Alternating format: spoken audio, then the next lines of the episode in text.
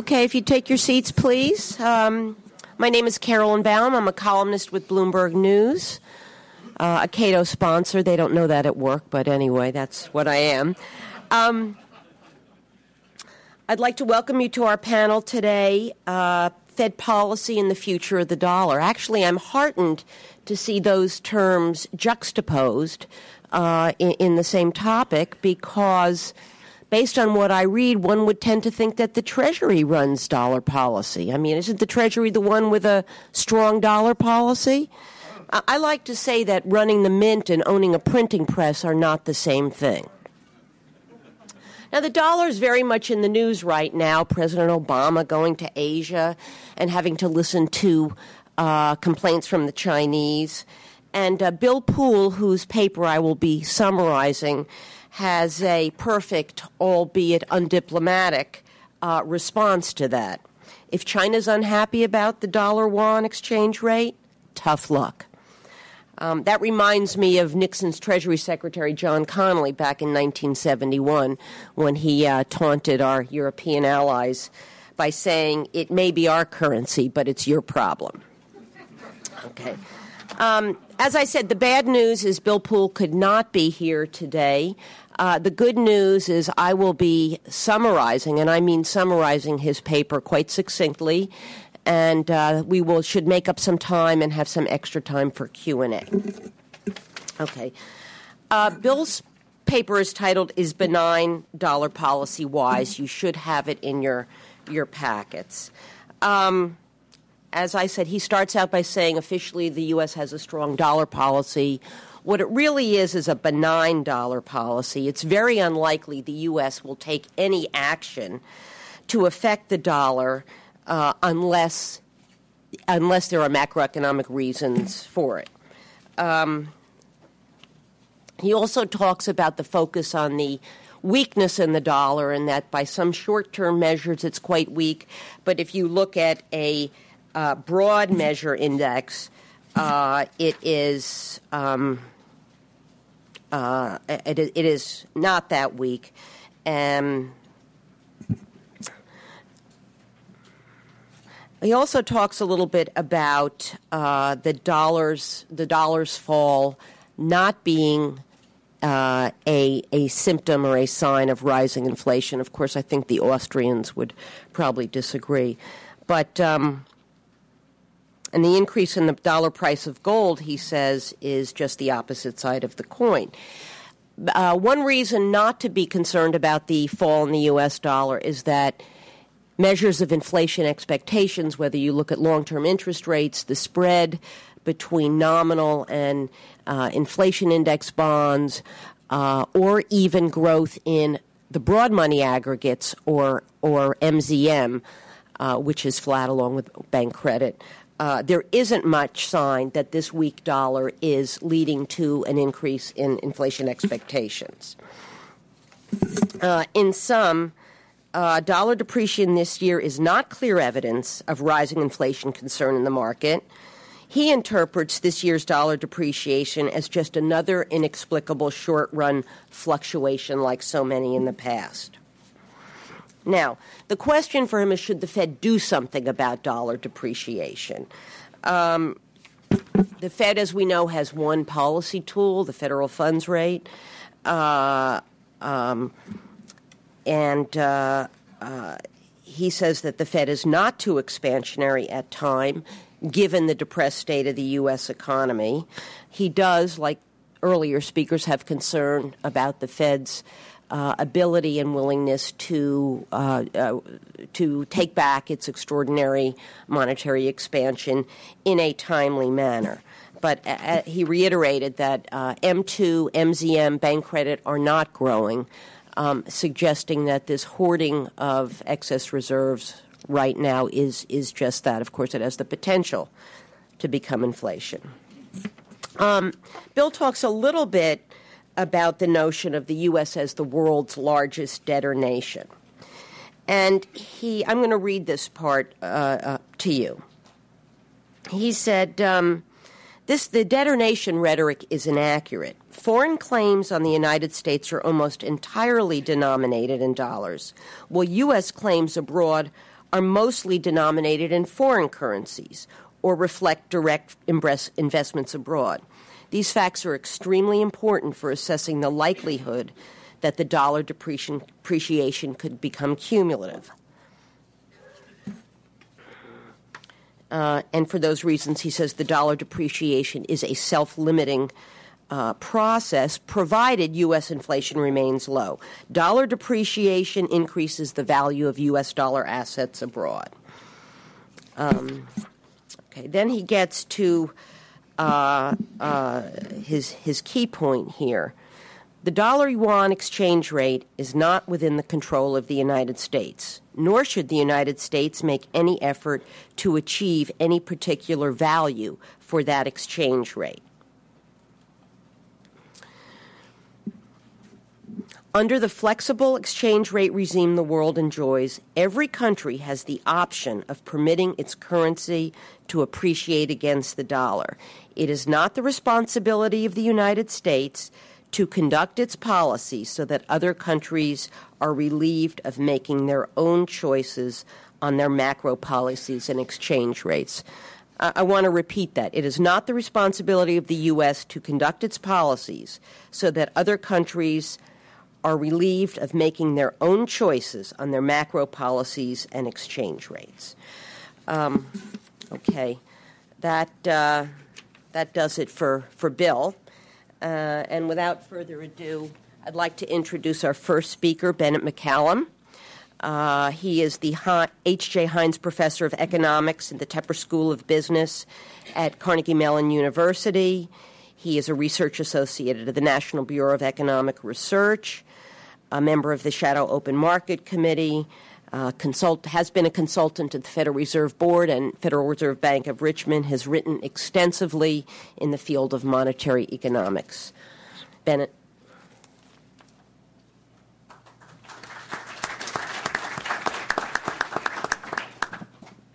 Thank you very much.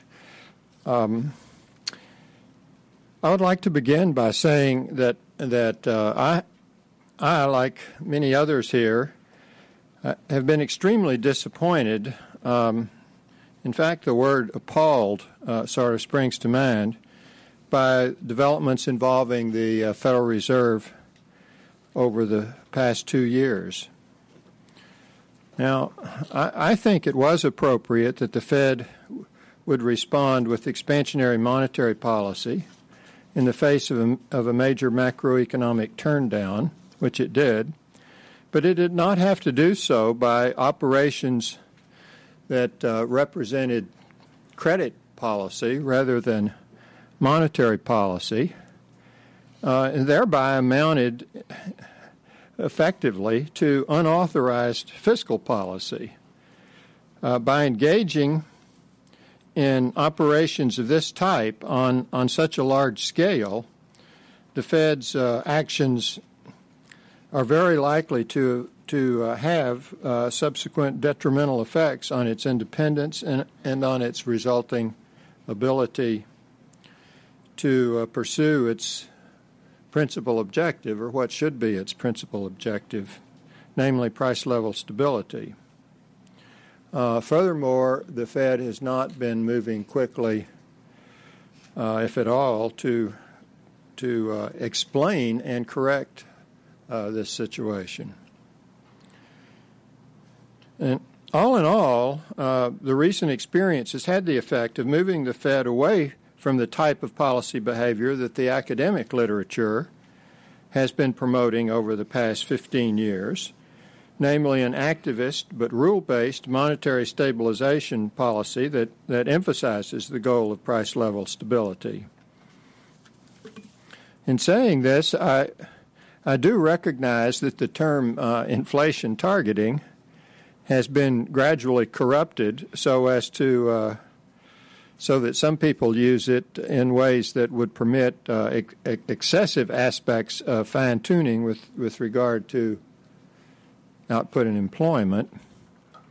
But by and large, I think that the academic literature has been mostly constructive uh, over this over this these periods and that the recent uh, actions have tended uh, to discredit uh, a literature that doesn't need to be, that should not be discredited by and large. Okay, well, the topic for this panel uh, asks us to think, think about the connection between monetary policy and international exchange rates. Now, in, in, in previous writings, I, I have argued that monetary policy and exchange rate policy are so intimately linked that they should be considered uh, as, as, one. And, and, and it's really, it seems to me, an unfortunate anachronism that official exchange rate responsibility is assigned to the Treasury or Finance Ministry uh, in many economies, including the United States and Japan, and even to a very small extent the European Union. But uh, continuing in that in that vein, the uh, topic of the panel in turn asks us to uh, contemplate other types of monetary regimes, that is, arrangements other than uh, fiat money managed by a central bank in a setting with uh, floating exchange rates. So, trying to think uh, more broadly, it seems to me that there are three main alternatives that need uh, that need, in principle, to to be discussed. The first of these is the gold standard, or some commodity standard, which is analytically similar. Now, with respect to this, my position is is much the same as that that was taken by Milton Friedman. Um, one way that I have of thinking about it begins with the assumption that such an arrangement well, just the assumption, the presumption that such an arrangement would in practice be one in which the uh, National Monetary Authority stands ready to exchange gold at a fixed rate in both directions for the principal paper medium of exchange. Uh, this fixed price is supposed to be maintained indefinitely. But if the monetary authority has the capability of adjusting the price, then there isn't any permanent anchor for the price level, even if the paper currency is at each point in time convertible into gold. And the uh, population of the United States, like that of other countries, seems to me to be full of businessmen, congressmen, union leaders, nonprofit organizations, voters, television commentators, and miscellaneous individuals who uh, will be would be constantly clamoring for the monetary authority to raise or lower the medium of exchange price of gold or whatever is the standard commodity. An increase would uh, then possibly be stimulative, but only temporarily, and would be followed uh, by price increases for goods in general, uh, inflation. Now, historically, the gold standard uh, did provide a reasonably a reasonable amount of price level stability over long spans of time. I think that is largely because the population then had a semi religious be- belief that the uh, gold price should not be varied, but instead should be maintained basically forever. But today, the same political forces that impinge upon the Fed to be inflationary under our present arrangements would work through this alternative channel under the suggested gold or commodity money system. So, partly for this reason, uh, Friedman referred to such a system as a pseudo gold standard, as contrasted with what he called a real gold standard and pointed out that it amounted to a price support system for gold producers rather than as a true monetary standard. Uh, now we we could of course turn to the uh, other logical possibility of what he calls a real gold standard under which actual physical coins are are bars of gold or whatever would serve as the primary hand-to-hand medium of exchange despite the costliness of uh, maintaining such a stock. Or uh, stored with uh, literal, what he calls warehouse receipts. But uh, as Friedman says, there's this very strong tendency for such a system to evolve into one with um, fiduciary elements and eventually to degenerate. This, this is his terminology into a commodity currency in which the commodity is paper. Uh, it, this uh, process uh, would just be made easier by today's uh, digital storage capacity. Okay, so that's what I have to say about that. The, the second alternative that should be discussed at some at some length is the provision of of media of exchange by com- competing private suppliers. Um, but one of one of our panelists, uh, Lawrence White, has uh, written extensively on that topic, so I'm going to move on, uh, in large part because of my time constraint, to the uh, third alternative. I see from seeing Larry Taper today that that's not quite what he's going to talk about. I can work it in. okay. now, third on my list is um, is this. Uh, I, I, have for many years been interested in, in, in, an intriguing but elusive proposal developed in a number of papers by Leland Yeager. Uh, several of them co authored with uh, Robert Greenfield. The most st- startling aspect of the Greenfield Yeager analysis is the uh, contention that full price level stability can be brought about by the appropriate designation of a broad based consumption bundle as the unit of account in a monetary system in which there is little or no role uh, for a governmentally sanctioned central bank. In this system, the the um, unit of account, the unit in terms of which prices are quoted in most transactions, is based on a commodity bundle defined quite broadly so that movements in the uh, price of such a composite commodity bundle uh, represent satisfa- represent satisfactorily movements in the general price level. Uh, with widespread agreement to quote prices of individual commodities in relation to any one such standard bundle would result in price level stability because any departure would represent an arbitrary an arbitrage possibility and uh, significant uh, opportunities for arbitrage are not frequently bypassed.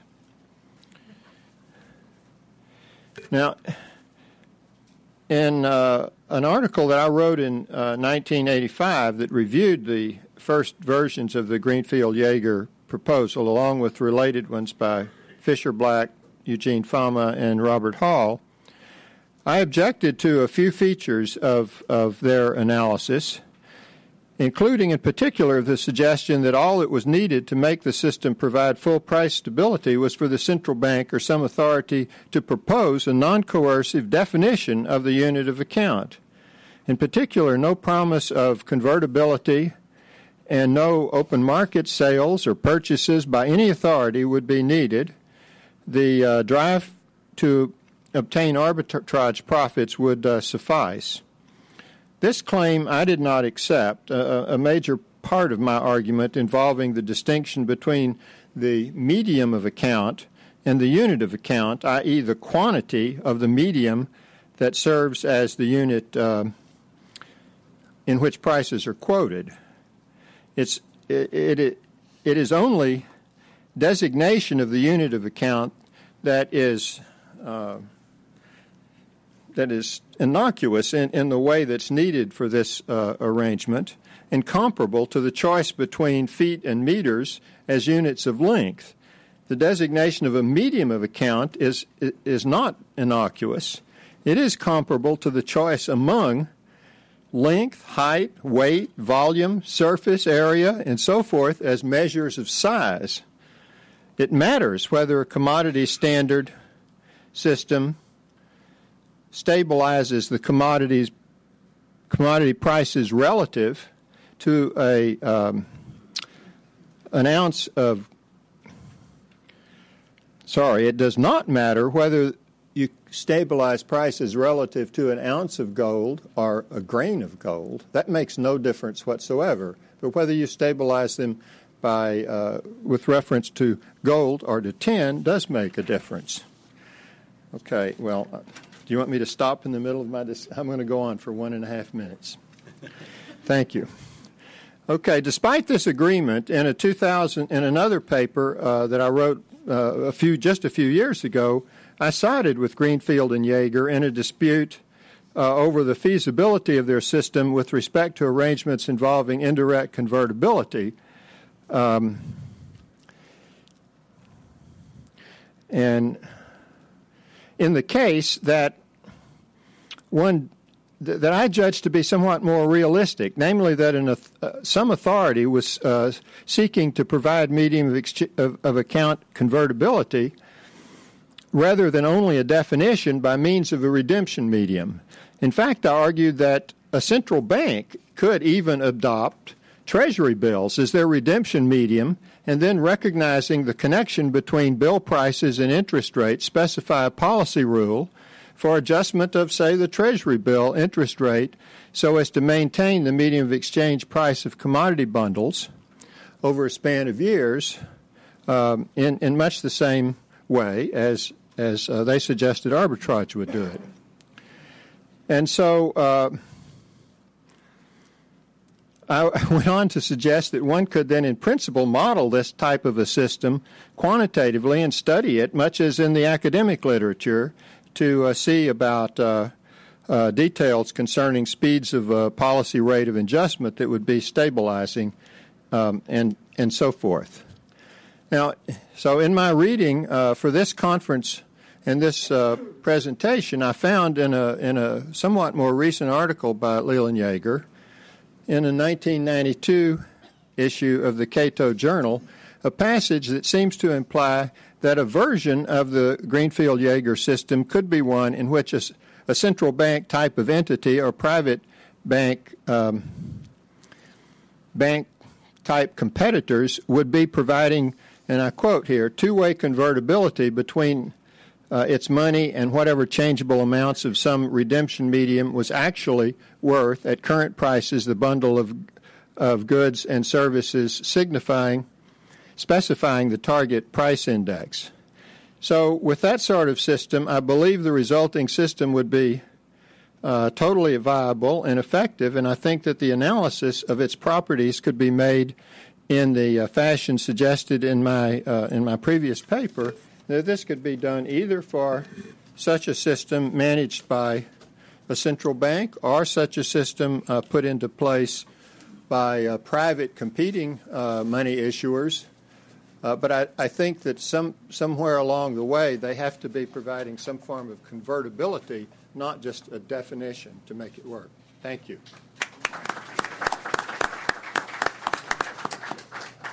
Thank you, Bennett. Our next speaker is Lawrence White.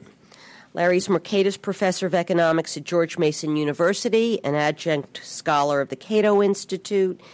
He has written widely on free banking, and he blogs at divisionoflabour.com. That's the British spelling of labor, L A B O U R.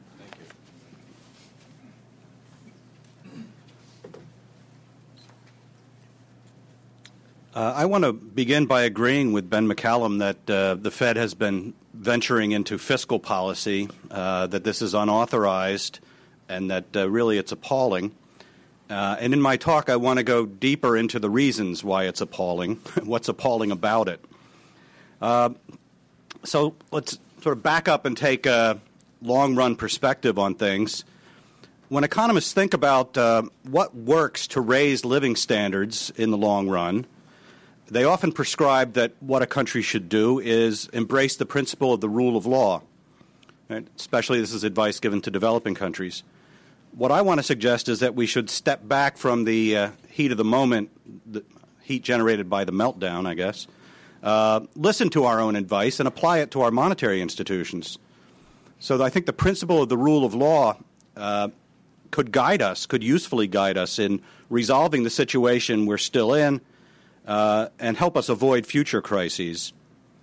Now, the approach of the Federal Reserve uh, and Treasury officials during this crisis has been to consider every possible remedy but applying the rule of law. Uh, of course, I exaggerate a little bit. There have been some regional Federal Reserve Bank presidents who've protested uh, the unruly expansion of the Fed's balance sheet. Uh, but they're kind of voices in the wilderness. If we look at the uh, top deciders, as uh, President Bush called them, uh, we can quote Ben Bernanke, who, in a strategy meeting early in the crisis, as reported by the New York Times, made the following declaration there are no atheists in foxholes, and there are no ideologues in financial crises. Uh, meanwhile, over at the U.S. Treasury, a reporter asked uh, Neel Kashkari, who was the official in charge of administering the bailout, uh, how is the Treasury going to spend the 700 some billion in bailout money that Congress had given them with very little instruction? And Kashkari said, in effect, anything goes, nothing's off the table. Uh, here's what the news account said quote we are looking at everything he said we are trying to figure out what will provide the most benefit to the financial system unquote well if we unpack what bernanke and kashkari were saying it goes something like this. Uh, when we in authority decide that it's time to be pragmatic then we can do whatever we want. There are no durable principles. There are no constitutional constraints. There are no statutory constraints that limit what we can do once we declare an emergency. Uh, we want to avoid a deeper crisis, and that authorizes us to make things up as we go along. We can do whatever seems expedient at any given moment. Now, those kinds of sentiments uh, are not surprising from people who are held responsible for managing the health of the economy, uh, which, by the way, is kind of a ridiculous assignment for any government to give, uh, a ridiculous assignment to accept, and a ridiculous assignment for the rest of us to uh, take seriously. But someone in that position understandably wants to be seen as uh, wants to avoid being seen, sorry, as doing too little uh, to save the economy. And had Ben Bernanke stood on constitutional principle uh, and said, well, the Fed's authority doesn't extend uh, to intervene in every way, uh, he probably would not have been reappointed uh, as chairman of the Fed. Somebody more flexible would have been appointed in his place. So that's not surprising. But what is surprising and disappointing to me uh, it's how many commentators who are ostensibly in favor of free markets, ostensibly in favor of constitutionally limited government, have echoed this anything goes uh, sentiment. Uh, so bear with me now as I take a short detour into uh, jurisprudence to try to unpack this notion of the rule of law and its implications. Uh, there aren't many references to the rule of law in discussions of Federal Reserve policy. Uh, so, what does it mean? Well, it has lots of dimensions, but I think at its core is the principle uh, of non discretionary governance, in contrast to the arbitrary or discretionary rule of those people who are currently in positions of authority. So, as shorthand, we either have the rule of law or we have rule by authorities. Uh, in the old days, some writers used to say rule of law or rule of men, but they were sexist pigs. Under the rule of law, so its authorities. Under the rule of law, government agencies do nothing but faithfully enforce the statutes that are already on the books. Uh, under the rule of authorities, they make things up, make up new decrees, decrees as they go along. They forego to enforce statutes that are already on the books. There's a very useful discussion of the rule of law uh, in F.A. Hayek's classic work, The Road to Serfdom, since we're in the Hayek Auditorium. I'm going to work him into my talk whenever possible. Um, Hayek says there's a basic contrast between, quote, a country under arbitrary government, unquote, and a country that observes, quote, the great principle known as the rule of law. And then he goes on to explain what that means. Stripped of all technicalities, this means that government in its actions is bound by rules fixed and announced beforehand, rules which make it possible to foresee with fair certainty how the authority will use its coercive powers in given circumstances, and to plan one's individual affairs on the basis of this knowledge. Close quote. Uh, sounds reasonable. This concept, the rule of law, has deep historic roots. We can trace it back to David Hume. Uh, Hume, in his History of England, written two centuries before Hayek, uh, acknowledged look, it's not always convenient to forego ad hoc measures. Uh, what he wrote was some conveniences inconveniences arise from the maxim of adhering strictly to law, But he said the lesson of history is that in the long run, we're better off if we do strictly adhere to the rule of law. In his words, quote, it has been found that the advantages so much overbalance, unquote, the inconveniences, that we should salute our ancestors who insisted on this principle. Uh, it can be traced further back to Plato, uh, not Plato of the Republic, which is 100% evil, but Plato of a dialogue entitled Laws, uh, in which he, uh, a character called the Athenian stranger says, a city will, a city state will enjoy safety and the other benefits of the gods only where, quote, the law is despot over the rulers and the rulers are slaves of the law. So, in other words, government officials are to be the servants and not the masters uh, of the city, of the society. Right, so the rule of law is important because it allows people to plan, it therefore allows society to combine freedom with a thriving economic order. So, what does all this have to do with avoiding and resolving financial crises? Well, the rule of law doesn't prevail in our current monetary uh, and financial system. We don't have, in Hayek's words, quote, government in all its actions bound by rules fixed and announced beforehand. Certainly not when financial markets are hanging on every word of the Fed's uh, of, of speeches by Fed officials trying to guess what the future policy actions are going to be. So instead, we have central bankers who are discretionary rulers over the economy's monetary and financial institutions. So anyone who defends the rule of law as an abstract principle uh, ought to decry the rule of central bankers. Central bankers today are not slaves of the law, but they exercise very wide discretion. Uh, we should find this troubling, even appalling. Uh, discretion doesn't give us better results, so it can't even be defended on pragmatic grounds. We've all learned that the lack of pre commitment in monetary policy can give us, uh, despite the best of intentions, unwanted inflation. We should also recognize that lack of pre commitment in monetary policy, despite the best of intentions, can give us financial bubbles, uh, asset price bubbles. When Alan Greenspan held interest rates so low that the real interest rate uh, was negative for two and a half years, he was exercising discretion. He was not faithfully executing any, any uh, rule on the books. And of course, under no reasonable rule would he have acted that way. Uh, in the interest of time, let me skip a little ahead a little.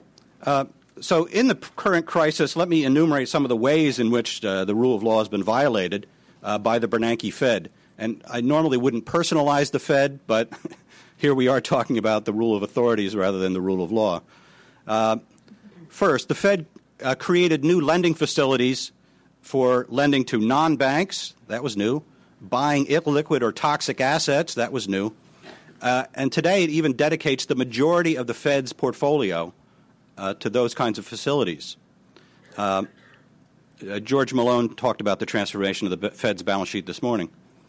Uh, secondly, the Fed set up a special subsidiary called Maiden Lane LLC uh, to sweeten an acquisition deal to protect the bondholders of the investment house Bear Stearns.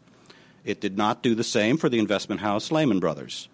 It has set up other subsidiaries, Maiden Lane 2, Maiden Lane 3, uh, to buy and hold bad assets from AIG,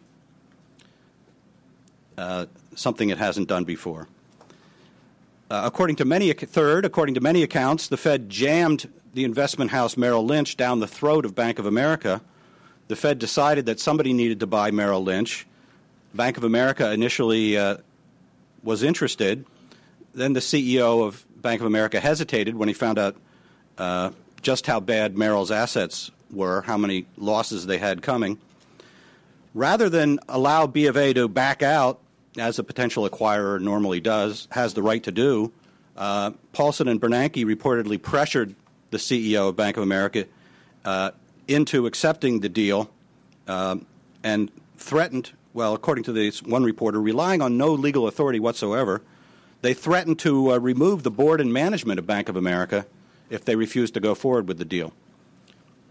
So those are just three examples. Um, when we allow an executive agency the discretion to bestow benefits on particular firms like this and burdens on other firms like this, it's a recipe for partiality. Uh, I leave it to you to scrutinize which firms the Fed has favored and which it has disfavored, uh, but clearly it's not been completely even handed. There's even a serious question uh, as to whether all the Fed's actions have been legal under the Federal Reserve Act. Uh, I'll skip over that, but the, the, person who I think is the biggest authority on this, which is Walker Todd, formerly an attorney on the staffs of the Federal Reserve Banks of New York and Cleveland, has uh, made the following comment rather dryly quote, much less of the Fed's recent lending is based on clear statutory authority than one might prefer if one cared about the rule of law and the potential for tyrannical government, unquote. Uh, the Fed is relying very heavily on Section 13.3 of the Federal Reserve Act as revised in 19, as amended in 1991, but I think they're, in order to find authority for what the Fed has been doing, you have to read between the lines and even off the edge of the page. Uh, the Fed is exercising discretion it was never given. Certainly, it's violating the rule of law by taking this emergency clause, 13.3, and turning it into a rationale for uh, n- not just rare actions, but actions that now dominate the Fed's balance sheet. Uh, now, even if the statute law permits this, I doubt it, but even if it does, it's not consistent with the rule of law to give an agency to do just anything it wants to do. Uh, then we have arbitrary rule of central bankers. Uh, so, what's the alternative? Well, follow the law of bankruptcy when it comes to resolving insolvent financial firms. It might be nice to enact a prepackaged bankruptcy law so that we can more swiftly resolve future failures of non bank financial institutions. But before we have such a law, follow the law we do have on the books. Um, skipping ahead to the end, since uh, Bennett McCallum referred to my uh, work on alternatives to central banking, can there be a, cons- a, central bank that is consistent with the rule of law? Uh, the way I read the historical record is, and this may surprise you, yes, uh, but here's the catch uh, only if it's a privately owned central bank. such as a commercial bank clearinghouse association, the sort that prevailed before the Federal Reserve Act. Uh, so, if we're really concerned about the rule of law, we need to think about alternatives to central banking. Uh, like Ben, I discuss various alternatives. The one I favor is uh, free banking on a gold or silver standard. That enables us to solve the problem of discretionary central banking by abolishing central banks, which I think is the most thorough uh, solution to the problem. Thank you.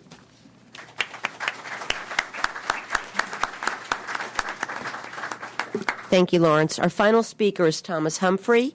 Spent 35 years as a research economist at the Federal Reserve Bank of Richmond, writing extensively uh, journal articles, books on monetary policy history. Jim told me. Thank you. I'm very happy to be here, honored to be here. Um, a recent piece in the Financial Times online claimed that the, that the Fed has, quote, used its balance sheet to be a classical lender of last resort in the current crisis. When I read that, I thought to myself, really? The Fed, a classical Thornton Bagehot lender of last resort? The kind that protects the money stock from contraction in the face of bank runs and that expands the money stock to offset panic induced falls in velocity? The kind of a lender of last resort that lends only to solvent, credit worthy firms, that demands good collateral, uh, and that charges a penalty rate to prevent moral hazard, the kind that avoids bailouts and the channeling of aid to favored borrowers and instead prefers the market allocate the aid instead, uh, the kind of lender of last resort that pre commits to make liquidity freely available in all future panics the Fed a classical lender of last resort? No, I don't think so. Uh, how has the Fed policy deviated from the classical model?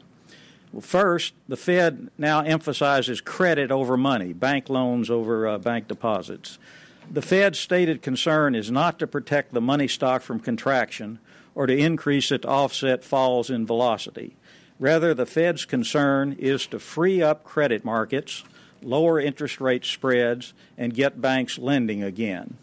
Indeed, early in the crisis, the Fed sterilized its last resort loans so that they would have no effect whatsoever on the money stock. Later, cumulative lending became too large to sterilize. Even so, the Fed said that the resulting doubling of the monetary base was not meant to be a program of quantitative easing. Instead, it was an incidental side effect of a credit easing policy designed to shrink credit spreads and to free up frozen credit markets. Evidently, the Fed thinks that bank credit or lending is the crucial variable that drives spending. Classicals, on the other hand, thought that money was that crucial variable. Empirical evidence is on the classical side. Uh, that evidence shows that keeping money supply equal to money demand uh, can sustain economic activity even when banks and bank lending are in a dysfunctional state. Second, the Fed has, a, has accepted junk collateral, not the good security stressed by classicals. If this junk turns out to be near worthless and has to be written off, the Fed is going to be in a bind. It will have less seigniorage revenue to remit to the Treasury. This forces the Treasury then to raise taxes or lower expenditures or borrow more. By influencing the Treasury's tax, expenditure, and borrowing decisions, the Fed becomes a fiscal policymaker when it was designed to operate as a purely monetary agency. Also, should the Fed lose heavily on its collateral, it will have assets of insufficient value to sell to mop up excess liquidity when the crisis ends.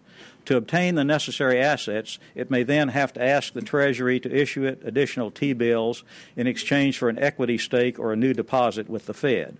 Or it may buy additional assets to replace the worthless ones. The first option costs the Fed its independence, the second is inflationary.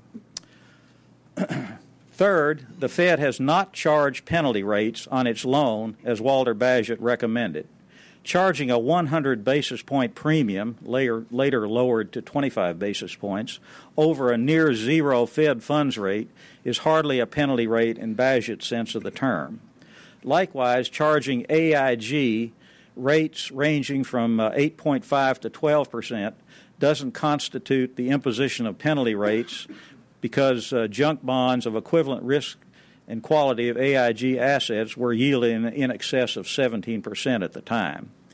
In charging below market interest rates to particular borrowers, the Fed abandons the classical ideal of impartiality in lending and instead channels aid to favored borrowers.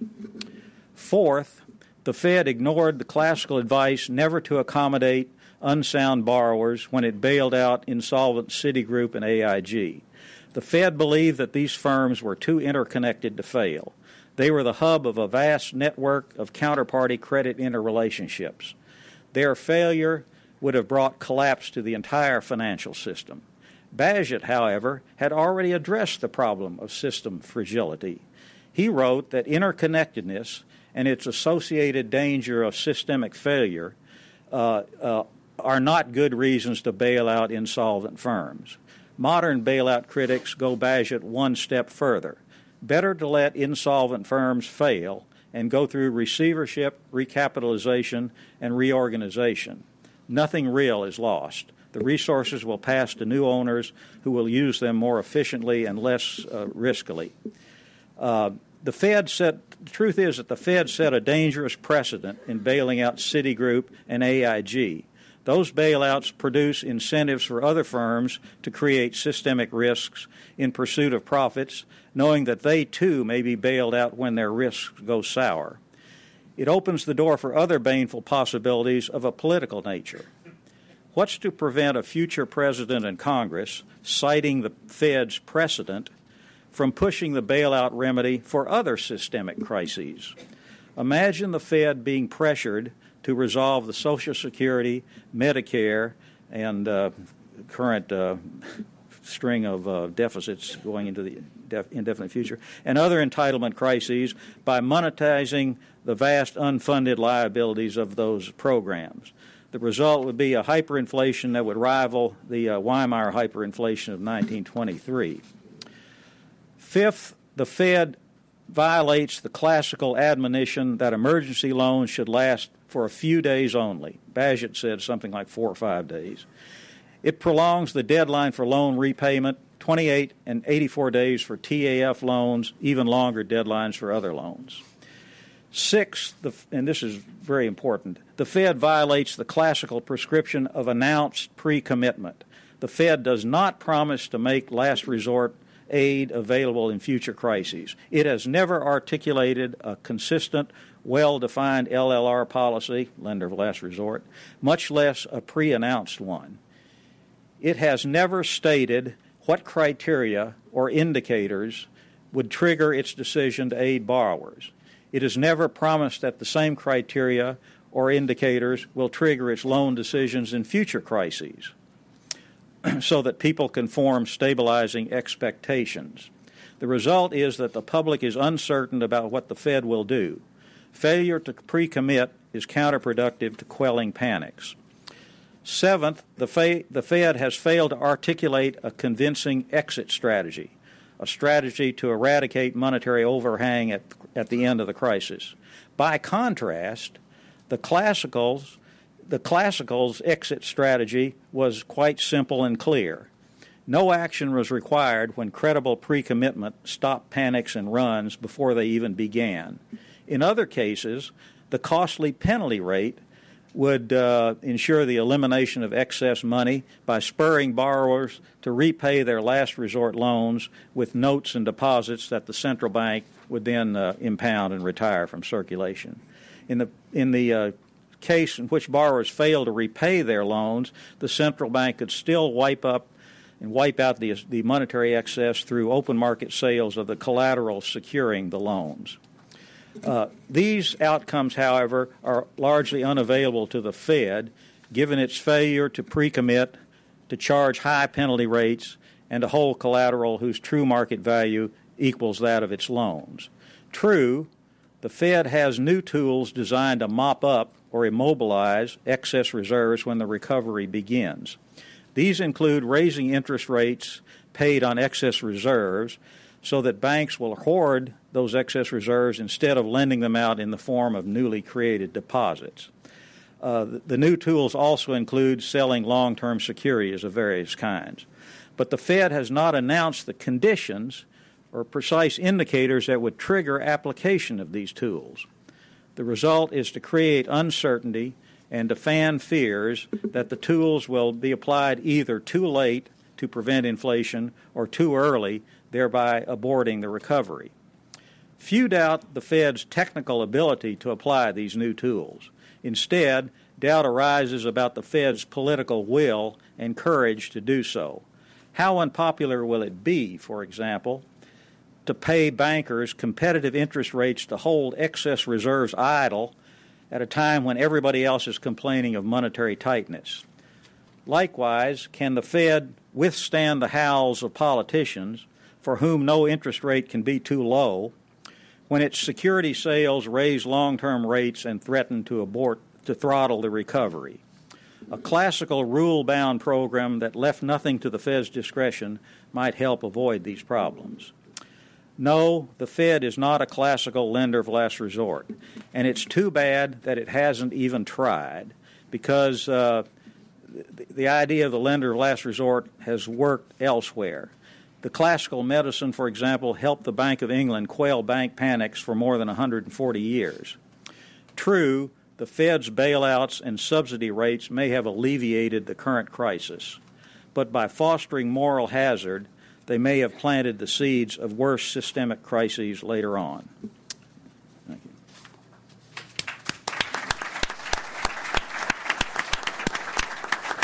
Thank you, Tom. Um, it almost feels as if we should have someone from the Fed to counter these gentlemen. It's pretty clear where they stand. We have about 15 minutes for a Q&A before we break for lunch. Gentleman over there, you want to wait for the microphone? Identify yourself, please. Yes, uh, my name is Pet Grodowski, Petropolitan from Venezuela. Uh, a question to Mr. White on the rule of law. Is there a possibilities of a class action of those that are have been rated BB plus vis-a-vis their AAA rating in terms of having been discriminated by regulatory authorities with no basis whatsoever in any type of legislation? And the second question would be to the to the to the to the topic of the dollar and this. We have recently seen a country like Brazil imposing some type of taxes uh, for the on the dollars coming on the reales coming in in order to lower. Is there room in the U.S. for a tax for a safe haven tax to be imposed by the Fed to try to achieve the same type of, of of goals in terms that the government does not receive funding too at too low a rate, that there's some intermediary charging a tax on a safe haven? Do I need to push this button? Do You... Um, Is this on? Okay. Um, the first question was about the rating agencies. Uh, technically, the rating agencies are private institutions although we've turned them into quasi public institutions by only having three that are authorized by the SEC, still, I don't think uh, a class action suit would be uh, received by the court. Uh, well, the, the uh, but the bond ratings are given by these rating agencies.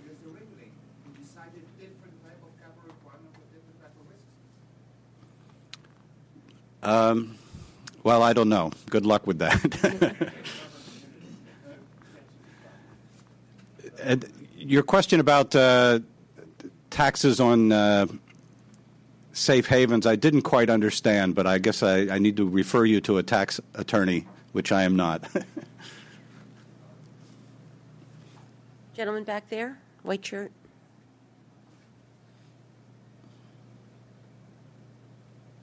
I've been having a problem when I when I analyze how we got to where we are. I understand uh, the CRA.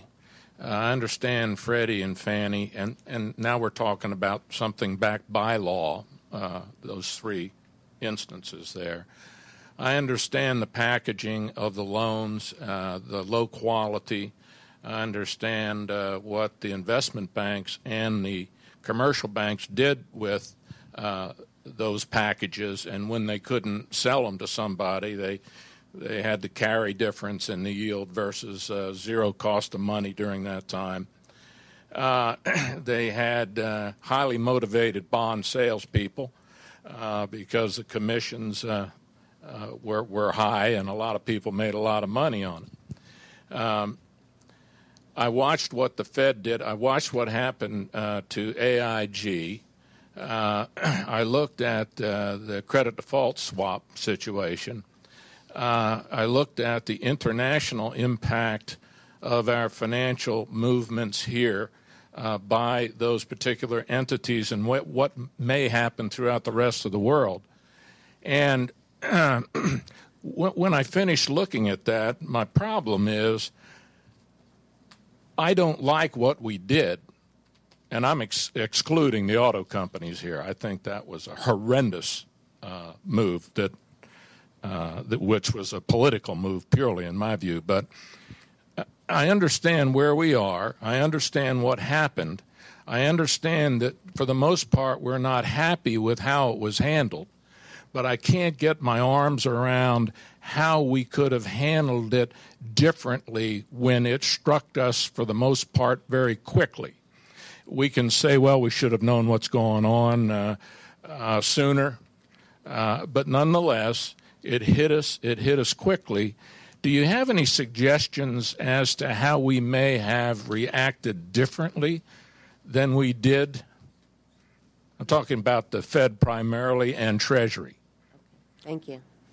Uh, yeah, I mean, briefly, uh, in the case of Bear Stearns, we would, the Fed would not have cleansed their balance sheet by absorbing 30 billion in bad assets, right? Which rescued the uh, counterparties and creditors to Bear Stearns, which made the Lehman failure all the much worse because after Bear Stearns was rescued, Lehman actually leveraged up further because creditors were willing to lend them money cheaply because now they felt protected. So that's the sort of thing we would not have done differently. We would have done differently if we'd been committed to the rule of law, uh, to, to resolving these cases as the law is written and, and in an impartial way and letting the chips fall where they may. Uh, it would have been ugly, right? But we didn't avoid the ugliness by doing it, we made it worse.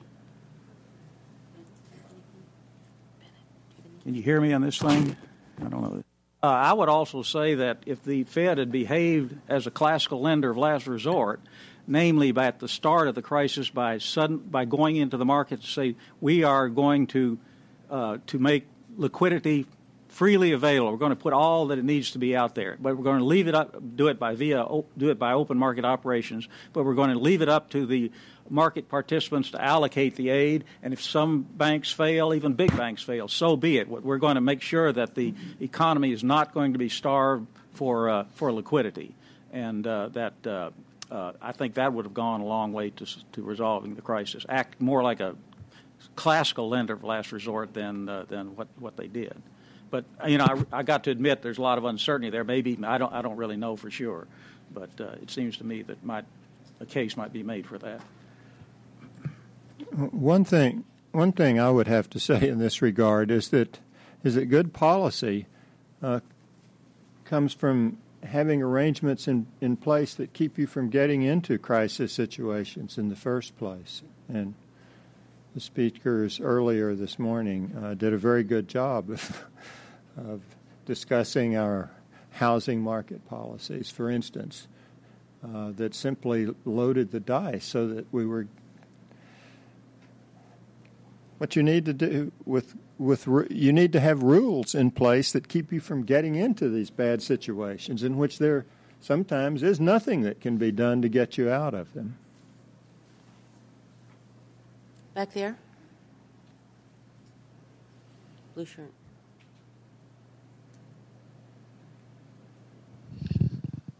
Thank you. My name is Arturo Porzecanski. I'm with American University. Uh, the panel was titled "The Fed Policy and the Future of the Dollar," and I think uh, that uh, we, you guys, short shrifted the dollar, except for uh, uh, Bill Poole's comments. But uh, we don't have to necessarily talk about the future of the dollar. We can just reflect a little bit on the recent performance of the dollar throughout, you know, the past couple of years. And would you agree with me that? uh, with all the ups and downs uh, of Fed policy during the past couple of years, uh, the dollar uh, uh, seems to have, uh, um, you know, appreciated, appreciated this way, that way. I mean, what's what strikes me is what what what little relationship there seems to have been between Fed policy, which obviously was massively expansionary as of late and and the dollar's uh, swings. Uh, is that one of the observations, at the very least, that we should make about recent performance? And then, if you want, talk about the future.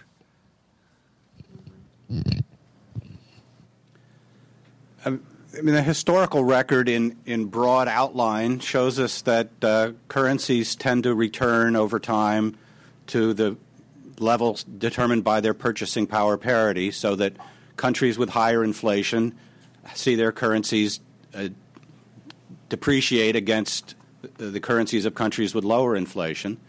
But there are big swings around this trend, and the swings are hard to explain. Uh, but one thing that can explain a depreciation in advance of an inflation is the anticipation of future inflation.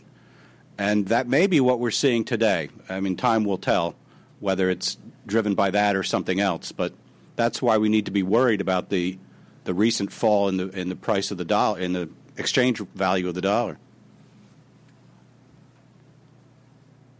Tom, you have anything? I agree completely. That's good, very good. Uh, back there. Either one. Uh, Russ Fuller, Fuller and Thaler, Asset Management. I'll uh, actually ask the question rather than make a statement. Uh, with respect to the rule of law, specifically, uh, the easiest one to think about is the Chrysler uh, bankruptcy. Do you think the Treasury and or the administration was consistent with the rule of law and the way it treated the uh, bondholders? And a more complex question uh, with respect to the, as you talked to earlier, uh, the threat to remove the board of directors and so forth from Bank of America if they didn't take over Merrill Lynch? Uh, no, I don't think uh, either of those was consistent with the rule of law. I mean, I, I need to know more about the uh, situation in Chrysler, but I mean, the intervention by the federal government uh, into the case, which should have been in bankruptcy court, or it tells you that arbitrary decisions were being made. Anyone else? In the front here.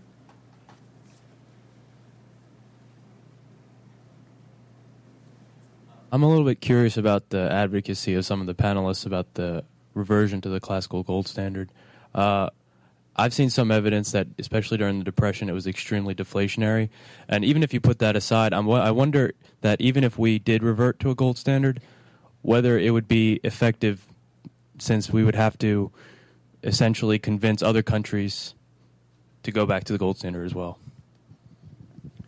No, I agree with you that it's a problem that, or it's a consideration that the gold standard works better the more countries that are on it. And uh, I have a, a Cato policy briefing, which is available online, in which I talk about the main objections to the gold standard, and, and that I regard as the most troublesome. Um, but the, to look at the record of the uh, monetary system that prevailed between World War I and World War II uh, is not to look at the classical gold standard, and it's to look at a gold standard which was sort of half hearted and being bungled by central banks. Uh, but I favor a kind of gold standard in which nobody has the power to manipulate it, uh, where the issue of money is decentralized and competitive rather than uh, put in the char- charge of a central bank which has the power to manipulate interest rates and thereby delay adjustment to gold flows until a crisis uh, is required.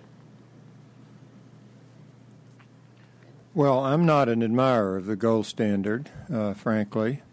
Um, I think one can do significantly better than the gold standard. Not that we've yet uh, done much better, but the uh, the gold standard does a good job of preventing really major inflations taking place and huge changes of the price level over time. In fact, one of my favorite statistics that I like like to quote to uh, young college students uh, is that the price level uh, in the United States was slightly lower in 1940 than it was in 1800, uh, which is sort of amazing. But nevertheless, I, so so there's a good bit of long run stability uh, provided by the system as long as the population has this kind of mystical belief that uh, it should be maintained, which I, I, think we could never recreate today. But even so, the historical record shows that that during the years in which the gold standard was working well, there was a lot of cyclical fluctu- fluctu- fluctuations in terms of uh, price level over periods of like five or ten years. That there was a good bit more. Uh, fluctuation than we have seen in, in, in recent times. In recent times, we've seen something smooth like that, but they used to it used to go like this. So I, I am no friend of the gold standard. Time for one more question. Uh, back there.